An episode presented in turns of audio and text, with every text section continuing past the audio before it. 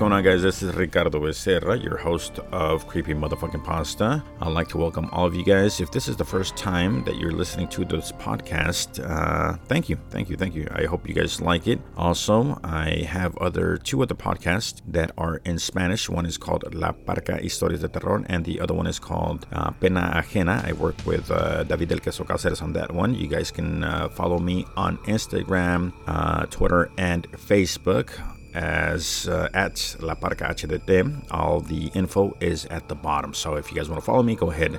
I post a lot of my things in Spanish since I am bilingual, and the other two podcasts that I do are in Spanish. So just uh, giving you guys a heads up. This podcast I decided to create because I am a fan of creepypasta and I wanted to give it my sense of humor twist. If you guys listen to my podcast in Spanish, uh, my I use a dark humor which uh, seems to be super mega popular. Um, all podcasts, for the most part, are super like you know structured and very professional. And I've and I've taken the road less traveled, and I've decided to basically be me. And uh, yeah, that's how I've done it. So this is exactly what I'm going to be doing with this one, with Creepy Motherfucking Pasta. I am going to be reading these stories, and then once I feel uh, the need to make a comment, I'll make some off colored remark that will most likely either be cool or some people will find offensive. So be warned, this is, uh, I guess you could say, a comedy podcast. This is not a podcast for everyone, but if you enjoy creepy pasta and cool stories plus a little bit of weird humor, then stick around. All right, guys, if you guys want to help me out, you can also donate via PayPal. The email is American Truck and Tire. That's right, American Truck and Tire. That's a business that I own at gmail.com. So, American Truck and Tire at gmail.com if you guys want to help a brother out. I believe that's the only way I can get funds. But, anyways, how about we get into the story? All right, guys, this is off the didyouknowfacts.com. This is uh, 20 creepy stories that will make you want to check closets if you dare. Now, I'm not going to be reading the 20 stories. I am going to be reading a couple of them, and I've picked the best ones. Okay, so this one is called In the Middle of the Woods. Growing up in the middle of the woods, no neighbors for a mile a mile on each side, and we own 60 acres of forest, then a swamp after that. So basically, I lived in the middle of nowhere. One summer, when I was about 14, I was out in the middle of the woods playing with my dog. I am an only child, and both of my parents were out of town. Okay, so note to parents if you live in the middle of nowhere with 60 acres plus a swamp, eh, leaving your kid alone is the last thing you want to do. For the most part, all serial killers or creepypasta stories start off like this. This is like the beginning of a bad movie. I'm 14. I live in the middle of nowhere, playing with my dog, and my mom and dad are nowhere to be found. All right, so remember that the kid was playing uh, in the middle of the woods with this dog. Okay, so when I kept feeling something hit my elbow, I'd go throw Max's ball, and the bump would make me throw it almost straight up. Assuming it was just uh, me bumping it up against a tree or something, I ignored it. Uh, you know what? The first thing that I would do is I would look behind and be like, "What the ah, is there something behind me or what? You know, then I would turn around and be like, what? Nothing. Hmm, interesting. After the fourth or fifth time of this happening, I thought, well, this sucks. After the fourth or fifth, I'd be like, I'm going home. Uh, walking back, I felt uneasy, but I knew I was just freaking myself out because we were alone. About an hour later, Max and I are at home on the couch when the garage door opens and he starts barking, barking, barking. I hop up to go let in my mom or dad, even though they were really home early. I peered through the peephole and saw the door was still shut and no one was in the garage. I've had this happen to me a couple of times when I hear something open and uh, then I go check and doors are closed. Quieting Max down, I opened the door slowly and called out for my dad. Dad? Mom? Nothing.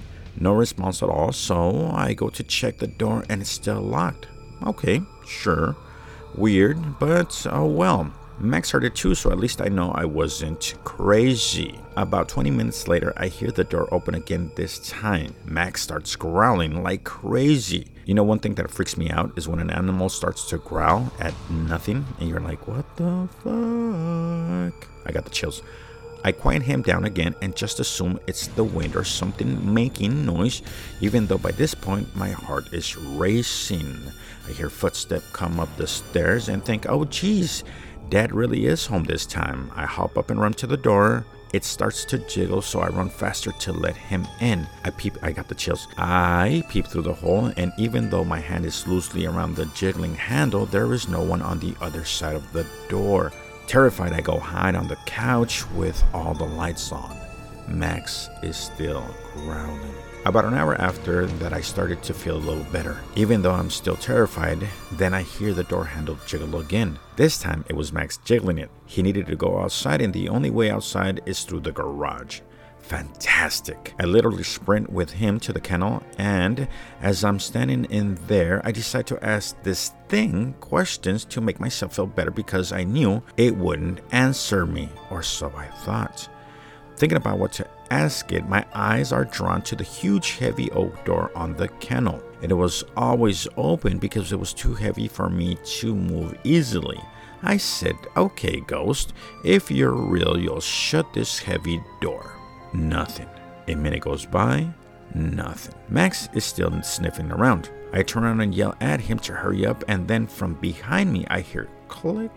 I whipped around and saw the giant door had swung shut and latched. Okay, I don't know about you guys, but by this time I am shitting my pants. I'm serious. I'm not, I'm a grown ass man. I mean, a fucking heavy ass door just closed behind me. Um, trying to debunk everything. There's no wind. Okay, perfect. That's not happening. Then I would call the ghost out. It's not presented itself. So the last thing that I'm thinking is there's someone there, and I'd be basically running back inside the house or trying to figure out how the hell I'm going to get away from this serial killer. Okay, clearly it was just the wind. It wasn't really windy, but it was the wind for sure. Had to be. I proceeded. Okay, ghost, that was the wind. If you're really real, you'll open this massive door back up. Nothing. I relax a bit and then squat down with my head in on my knees, reminiscing about how lame I was just being scared when I hear click clack. The door was now wide open. Max was done, so we bucketed back into the house, locking every door in the house. For the next four hours, I would hear the footsteps on the stairs and the door handle jiggle every few minutes. I'm sorry, but guys, but if you're not calling 911 or your parents by this time, then you deserve to get this shit done to you. You know what I mean? Until finally, around 11 p.m., my dad walks in and yells at me for wasting electricity. yes, do it, motherfucker! I never told him or my mom about it until four months later when my dad came in from hunting after dark. He looked shaken and I asked him what was wrong. He said he aimed at two deer but missed both completely because it felt as though something was hitting his elbow and making him shoot way above the deer. That's when I told him everything. And at this point, I would assume his dad was like, What the fuck? Why didn't you call me? The next one is called Cartel Crime. And I'm going to make a disclaimer here. This shit happens everywhere, not just in Mexico. Living in the northern part of Mexico, the drug cartel's war was very intense in the city where I lived a couple years ago. I was waiting to cross the street when I saw a big truck dumping a plastic bag that happened to contain a fucking dismembered body. The worst part is that nobody did shit. I just waited for the light to change and ran like hell. Now, see, this is a awesome citizen. This kid was waiting for the light to change. He's like, he saw the body, dismembered and all. He said, fuck it, I'm not gonna cross the street until the light turns red or green, or I get that little walking sign figure to come on, and then I'll cross the street and I'll run like hell. Awesome. All right, guys, the next story you're not supposed to answer. My old co worker had a son that was in his mid 30s, and he had a son named Hunter that was four or five. She said that Hunter would have bad dreams and that he would sleep with his dad when he got scared. Who doesn't? I know that I did. One night, his dad woke up because he heard Hunter calling him, but he was calling him by his name, not dad. All right, omen right there. Bad sign. So he went to his room and he was asleep. He woke him up and said, Hunter, were you calling me? Is everything okay? And Hunter said, Dad, when they call you, you're not supposed to answer, and then fell back asleep. He asked him about it in the morning, but he said he didn't remember saying it. I get the chills when I think about it. All right, the next story is called The House on Acorn Street. When I was 14, my family and I fell on hard times. We got kicked out of our house and ended up in emergency housing. Basically, we went uh, to charity who found us a house that we were able to rent for about $100 a month, but for only three months. That summer, my mom and stepdad separated temporarily, and my three young siblings would go to my stepdad for a week or so and then come back to mom and me. This house was fucking creepy. For 100 bucks a month, bruh, you shouldn't be complaining. It started off with just that feeling, you know, like something isn't quite right, that you might not be the only person in the room. In the day, that's all it was the feeling that something was up, your instincts pricking at you. I tried to ignore it, but as soon as the dusk arrived, shit would start happening. More than once, I could hear this static filled music playing, but I couldn't find the source. It just filled the halls. I heard whispering and went to my two sisters' room. In the open closet, a pair of eyes looked at me and disappeared. My brother spent one night at the house and didn't come back. In my room, I could never sleep. On the wall, a mirror. When I flipped it over to face the window, I watched tall shadow figures pace in front of it. In my mother's room, the same shadow figure paced in circles around her room. You know what? By this time, I'm thinking, what the fuck are you guys still doing at this fucking house? I'm serious. I'm serious. I don't care how cheap it is, but for the sake of the well being of my family, I'd be like, you know what? It's time to get the fuck on out of here. I'm serious. One night, she and I sat up for two hours in her bed watching these shadows. She was strongly religious and didn't know what to make of it. I'd be like, bitch, run. During the time we lived there, there was a lunar eclipse. I had never seen one before and was very excited for it. When I went out to look, every time this terror took over me and I couldn't stay outside. I couldn't explain it. You know what? By this time, I'm thinking you might have a mental condition that you haven't, that hasn't been diagnosed. I'm serious. Not joking. When the moon was finally cloaked, I went outside, looked up, but my head suddenly snapped down to my left. I could see three tall shadows walking in between the tall pine trees in the yard. Panicked, I ran back inside and into my room, flinging myself under the covers with my eyes shut tightly, but listening to the pacing outside my bedroom window. You know what? I've never understood that. Like a sheet or covers is going to protect you from whatever the fuck is out there waiting to haunt you or hurt you. It's like the ghost is gonna be like, oh shit, he's got his cover on. Fuck it, let's leave. It's time to bounce. Three months of this. We moved out at the end of the summer into a new house. My mom and stepdad got back together, and I was with my younger siblings again. We all agreed the house on Acorn Street was fucked up and still get chills when we drive by it just to see. Alright, so I'm thinking maybe that the kid was making stuff up or the kids were making stuff up to try to get mom and dad back together. You know, I could be wrong. But, anyways, awesome story. All right, guys, this is the last one that I'm going to read. This is called I Would Always Have the Same Dream. Up until I was about eight or so, I lived in a really old house that, since the beginning of time, had been bounced around from relative to relative until eventually my mother had been handed over the keys. It was basically a shit heap two stories, a collapsed balcony on the second level, mold and mildew all over most of the ceilings, one tiny bathroom, and the toilet was outside. Overrun was frogs and spiders and whatever other kind of house spawn the Australian outback would throw at us. I was terrified as a child, scared of basically everything.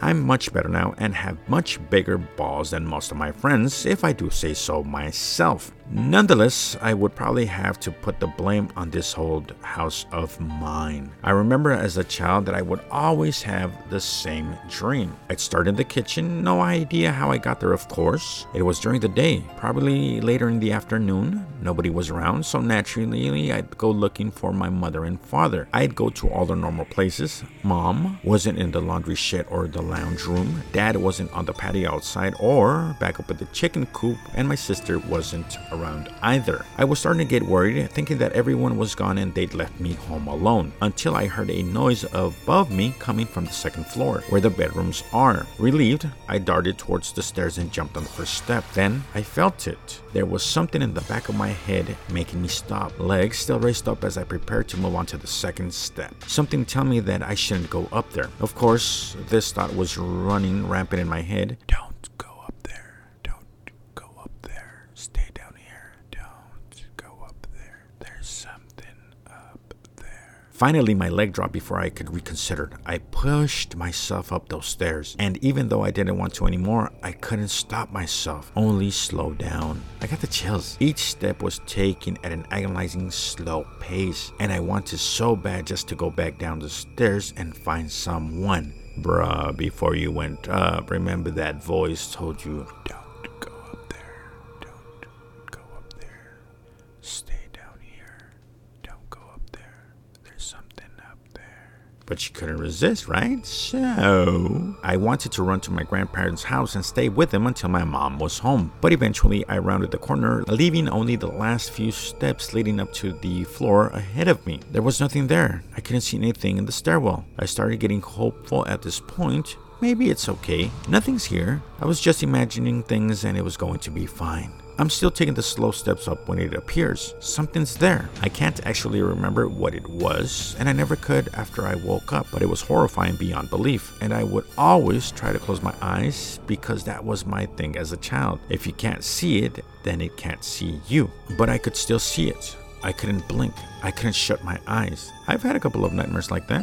It was like my eyelids weren't working. I would even try holding my hands in front of my face, but still I couldn't block it out. I could see through my hands and I couldn't do anything. I was frozen, unable to do a thing except stare at this thing all but a meter away from me. Whatever I saw, whatever I did, for those eight years I was at that house, I had to force myself up the stairs. Day or night, it was horrifying. My mother sighed and tried to reason with me. My father growled at me and called me a coward, and my sister just laughed and said I was retarded. But every time I had to go up those stairs, as soon as I hit the top stairwell, I had to stop and make sure that I could cover my eyes with my hands or that I could just shut my eyes. Of course, it would terrify me most when I'd go blink and wave my hands in front of my face and it wouldn't work, and I realized I was dreaming. Oh, that's a vivid dream, man. All right, guys, I lied to you guys. One last one. And the only reason is because this one is actually really awesome. It's called the Haunted Truck. I used to have a truck that I swore had the ghost of a dead baby in it. I used to get home late from my job as a dishwasher, and after I parked and was sitting in my driveway with the engine off, I would hear this really faint sound of a baby crying. Late at night, when it was quiet, it used to make my arm hair stand on end. I used to get home and hop out of the car in fear of hearing it. I would be scared shitless too if I heard a baby crying. One night, I decided to sit there and just listen. Ah, yes, brave boy. Trying to pinpoint the sound, eventually I discovered that it was indeed not a dead baby, but when I undid my seat buckle, the old spring of a seatbelt retractor would slowly start pulling the belt in, creating a faint noise that sounded like wailing. Eventually, I discovered that it was indeed not a dead baby. But when I undid my seat buckle, the old spring of the seatbelt retractor would slowly start pulling the belt in, creating a faint noise that sounded like wailing. oh, that was an awesome story. All right, guys, thank you for listening. I'll be back soon.